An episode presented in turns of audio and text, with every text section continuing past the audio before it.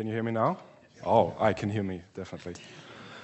Well, good morning, everybody, and thank you so much for having me. It's a great privilege and an honor and a joy to celebrate the Sunday service with all of you. Um, as was said, yes, I'm Christian, Chris, um, from Germany, 32 years old, studying now one year in Oxford. It's a great opportunity. Uh, I love Great Britain, and it's a, a, dream for me to be here for one year. I love the scones, especially. I, I know already that I will miss them uh, back in Germany, so maybe I'll get a, a, whole suitcase full of them back to Germany. Um, actually, I didn't choose the topic for today. I think someone uh, from church chose it, maybe uh, this nice guy over there. Um, well, thank you very much. Nice, nice challenge for me. Is God a delusion? But what about science? Well, you know, um, actually, it is a really hard thing to say that God is a delusion. It's actually kind of an offense.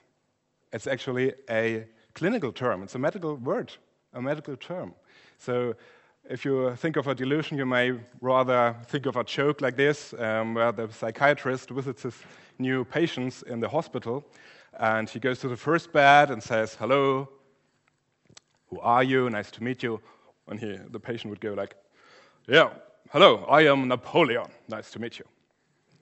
And the psychiatrist would stay calm, try to stay calm and friendly and helpful, and say, "Okay, nice to meet you." Who told you you're Napoleon? Well, God did. And in the same moment, the person next, next bed shouts out, I did not. so, this is, I think, the thing that comes in mind when we talk about delusion. Is God a delusion? Some years ago, a very famous book appeared, uh, written by an atheist, Richard Dawkins, is called The God Delusion. So a delusion might be something like a strong conviction, like the guy in the hospital, despite strong evidence to the contrary. And we ask today is God a delusion? And what about science? So, what does science say? What does scientists say? Well, at least atheists often claim that science disproved God, therefore, logically, God is a delusion. Or they say, well, science can answer all the questions of life. Science can all answer all the questions. But is that true? Imagine you come to your kitchen and you find a cake. You know, I love cakes, so I took this illustration. You find the cake beautifully looking, beautifully smelling. And as a scientist, you can now go, take this cake, put it in your laboratory, and try to find out all of the chemical stuff and the uh, ingredients all around there. And after a while, maybe you'll be able to say the amount of sugar in it, the amount of butter, how many calories, high carb. Of course, it needs to be delicious. And maybe you're even able to say at what temperature it was made, how long it take to make it.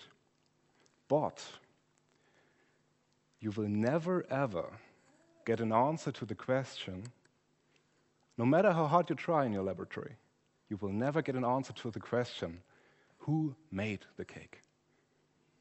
Who made the cake? And why was it made? So, in the simple illustration, you can see there's more to life than science. There is at least philosophy coming along with it. So, it is, it is a wrong thing to think that science, on the one hand, and you have faith on the other hand. It's not a battle between Christianity and science, not at all. You can easily say that because there are both Christian scientists and atheist scientists. It's as simple as that. Imagine, for example, Sir Isaac Newton, one of the founding fathers of modern science. He wrote a book, one of my favorite books, you know, I, I studied engineering back in Germany. It's called Principia Mathematica, with all the famous natural laws in there that he founded, found out. And in the end of the book, he writes that he hopes that this book will help people to understand God's orders in a better way, to be able to worship Him in a better way. So he was looking for laws in nature because he knew and assumed and believed there is a lawgiver, a creator. 300 years later, the same chair held by Sir Isaac Newton at the University of Cambridge now belonged to Stephen Hawking, who just recently passed away. And he was an atheist, doing the completely the same research as Sir Isaac Newton, the same topics, the universe, gravitation, but as an atheist. So it's no contradiction. The real battle is not between science and faith, it is between different worldviews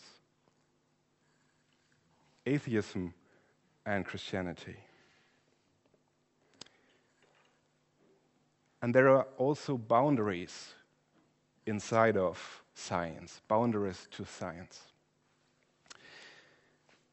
Imagine a scientist wants to find out a new law of nature concerning fish. So he gets out in a boat, drives out on a sea, throws out his fishing net, collects all the fish, hundreds of them, and tries to figure out everything about them in his laboratory. After some months, he publicly proclaims, very proud, his new laws of nature concerning fish. Number one, all fish have scales. Number two, all fish are larger than five inches. Now, you might feel, you might sense there, there is something wrong with it. Well, this is a famous image um, that shows us that science has boundaries. You know what happened? The guy took a fishing net with a mesh size of five inches. And therefore, all the fish he caught was larger than five inches, of course. So the methods science uses always affect the results. And you've got to keep that in mind. Um, I found a quote from uh, Thomas Südhof. He won a Nobel Prize for medicine. Um, and he admits that. And he says, I believe that we as scientists have an insane responsibility to, to try to communicate that we also have to live with the knowing where our borders are. And this image with the fisher net, you, you get an idea of what these, uh, these borders look like. So science cannot disprove God. There's faith involved.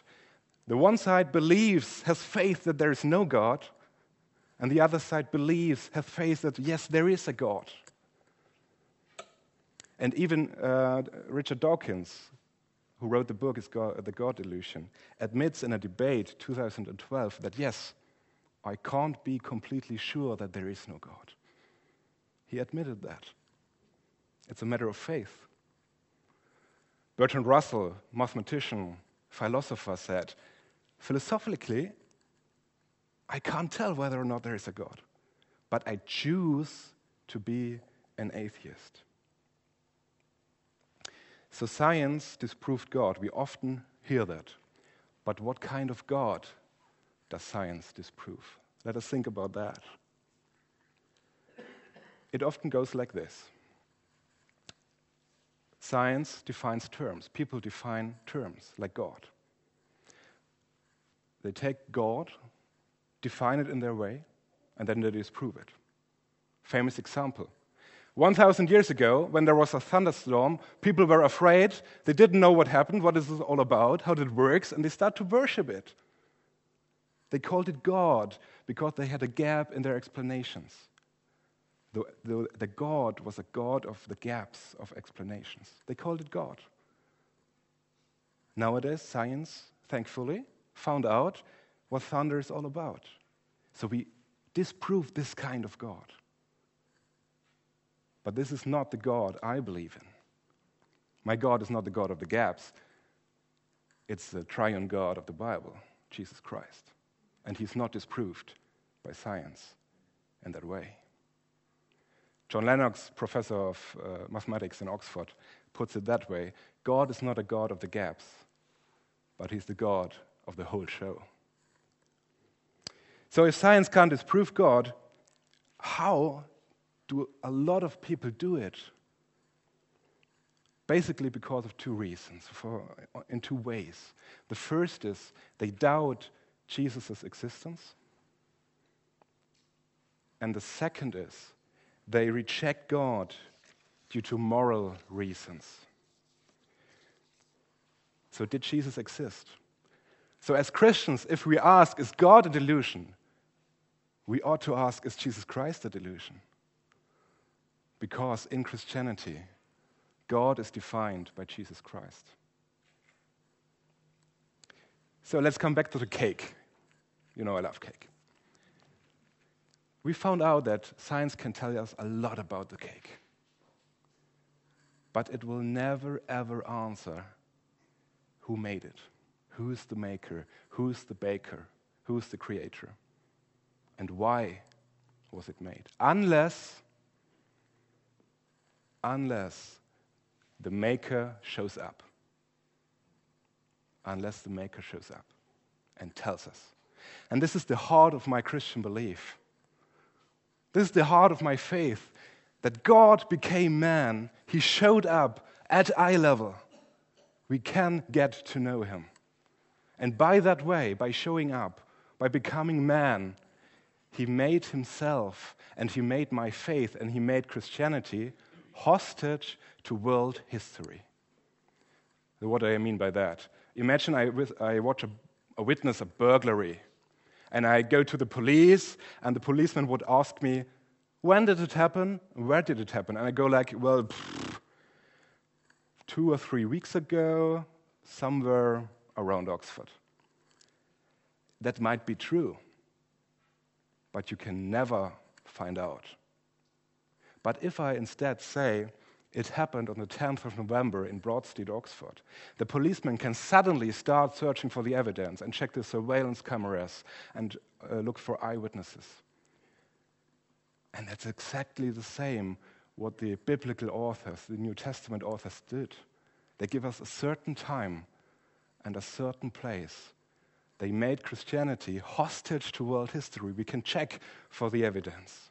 And if sometimes when we believe or have the sense, even as Christians, that our faith is kind of a delusion, it doesn't feel real and we are distracted by doubts and sorrows and maybe sufferings, at least for me, it helps me sometimes to, to focus on these evidence that Jesus really is. He really is. And he showed up so let me just give you some of the facts, short, and if you're more interested, I can, we can speak to, about this afterwards. Uh, two weeks ago, I, um, I met John Dickson, who is uh, from Australia, and he's a famous historian, and he, his field is about historicity of Jesus and the New Testament writings. And he once made a bet, and he said publicly, if you can find me one professor who says that Jesus Christ did not exist, I will eat a page of my Bible. So this is the, the website, uh, the interview with him. And it was four years ago, and to the present day, his Bible is still complete. And I just want to give you four facts just to keep in mind what historians, both atheist and Christian historians, agree on concerning life and especially the resurrection of Jesus Christ. The resurrection is the heart, the core of my belief. So, first of all, they agree on an empty tomb. The grave of Jesus, the grave of Jesus was definitely empty. You ought to explain that. They agree on that. The second is one of the funniest facts, actually. Um, historians find it remarkable that the first eyewitnesses to proclaim the resurrection of Jesus Christ happened to be women. We live in better days now, but back then, if someone made up the Gospels, it would be crazy to write that the first eyewitnesses were women. But all of the four Gospels say that. If I make up a Gospel, I would say, okay, the first person was Peter or John, some of the very famous, important Christians. No, women. And historians find that remarkable. The third is the spread of Christianity a very quick spread of Christianity despite the hostile climate. Immediately, the Christians got persecuted, many of them died. But despite that, Christianity spread very, very fast. And this is unique in world history. And the last point would be the early drafting time of the gospel accounts and especially the epistles. Very short after the actual events happen. Speaking of eyewitnesses, of hundreds of people who witnessed Jesus Christ. Jesus is not a delusion. He made himself hostage to world history. He came, he is real, he wanted to have contact with us. He showed up. But, for example, um, atheist writers like Dawkins, they doubt in their books the existence of Jesus. And again, he publicly admitted that he is wrong about that in a public debate. But he never changed the chapter in his book in the later editions. He didn't change the chapter. So, another reason would be why do people reject Jesus, reject God, claim that God is a delusion, want to get rid of him? It's because of moral reasons. Many people say, many, many people publicly claim I don't want to believe in a God who slaughters his own son on a cross. Therefore, your faith, your God, is a delusion. And to be honest, I can understand that on a first glance. I can understand that. But what can we respond? If we take a closer look, what Jesus himself said we can respond. Jesus himself had a different view on that. He said, No one takes my life from me, but I lay down it. I lay it down of my own accord. I have authority to lay it down, and I have authority to take it up again. On another occasion, he said, I did not come into the world to be served, but to serve and give my life as a ransom for many. He did it deliberately. No one forced him to do so. But nevertheless, people ridicule this account. They say it's immoral, that kind of sacrifice. But let me ask you this is this immoral? Is sacrifice immoral? Is surrender your life for others? Is it immoral? Today we celebrate Remembrance Day. And we honor those who gave their lives and risked their lives. Is that immoral? Is it ridiculous what they did? Let me give you an example. On September 29th, 2006, US Navy SEAL Michael Monsoor was deployed on the roof of a building as a guard post in the contested Ramadi, Iraq, along with three teammates and eight Iraqi soldiers when a firefight with Iraqi terrorists developed. During the battle, an insurgent threw a fragmentation grenade at the roof. Although Monsoor was the only who could have escaped from the roof because of his location, he threw himself on the grenade instead to protect his comrades. He died about 30 minutes later. His three teammates and the Iraqi soldiers survived. One of the survivors later described this. Mikey looked death in the face that day and said, You cannot take my brothers. I will go in their stead. at his funeral, almost every Navy SEAL from the US West Coast showed up, and they would line up at his coffin, and that they would take their, their Navy SEAL pin, which is one of the most precious pins you can earn in, in the world's militaries. And they would line up, and each of them would stick their pin into the coffin one after another. And this procedure went on for 30 minutes. Is sacrifice ridiculous? Jesus says, Greater love has no one than this, that someone laid down his life for his friends. If atheism is right and our God of faith is a delusion, then only the things we can observe scientifically are real.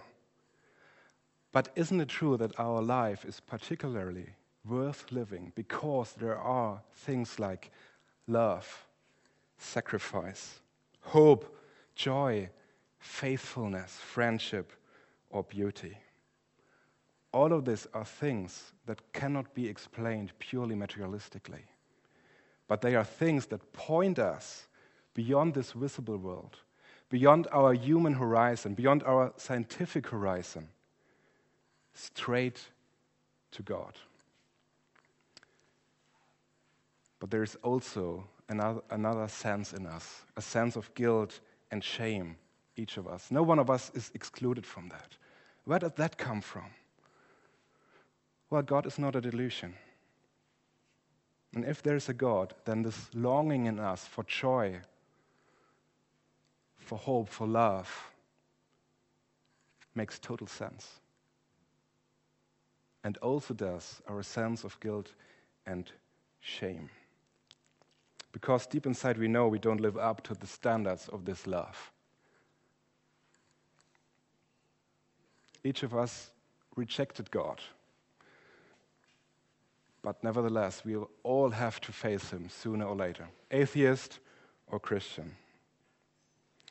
Jesus said a lot of fascinating things, that he will, but he also said that he will die and raise again. How do we make sense of that? His resurrection is proof that all he said has to be taken seriously. And he also said that we're enemies of God and we desperately need reconciliation. We have messed up. We don't live the life we're created to, for. We are not right with God. We need His sacrifice. We need His forgiveness. We need His love. All of us. We're in a desperate need for this deep comfort, this deep joy, this deep love that only His sacrifice can give. This is not a delusion. This is our heart. This is the heart of our identity. And we need this life. We need Him.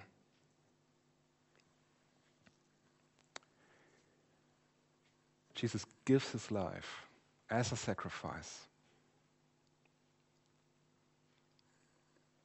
And what is our response? these guys in this, in at the funeral, they, they had a response. They tried from now on to honor this sacrifice with their lives. What do you, what do, you do? What do we do when we hear about Jesus' sacrifice? That brings us so much more than just a nice image, than just a nice story. Well, let us in the end again have a, a time of silence.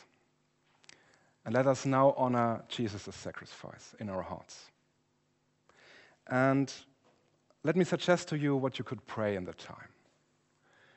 So maybe today you have maybe experienced a, new perspective from God, something new. And maybe um, you realize that you actually believe in this for the first time and you notice that you need this sacrifice, you need this forgiveness, you need this deep love and comfort, then I just suggest to you simply speak to God. Tell Him this. Just say, Thank you, sorry, please.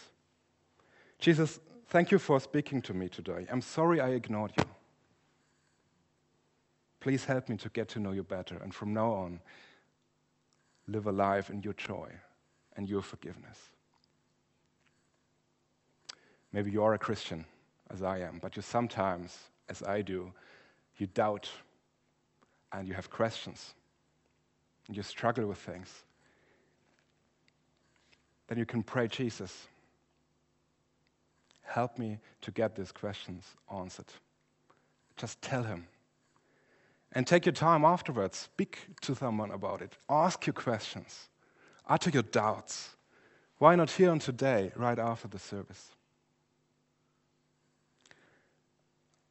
So let's have a moment of silence, prayer, and let's bow our heads in prayer, and I'll say a final prayer at the end.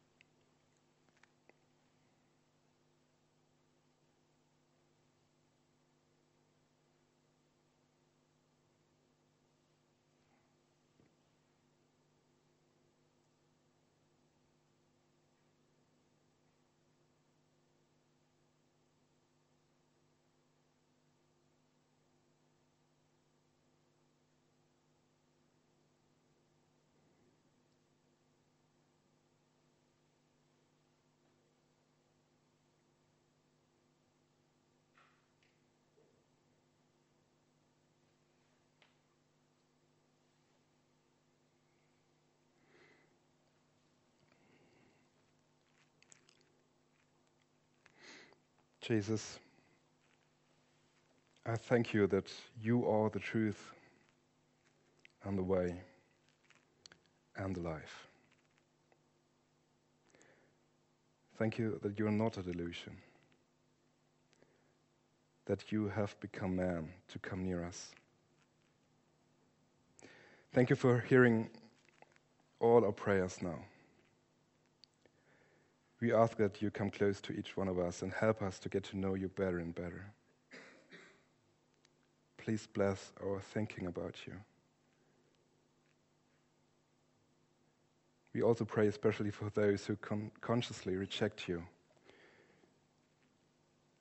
Please be close to them and speak to them with your love and truth. In your holy name we pray, Jesus. Amen.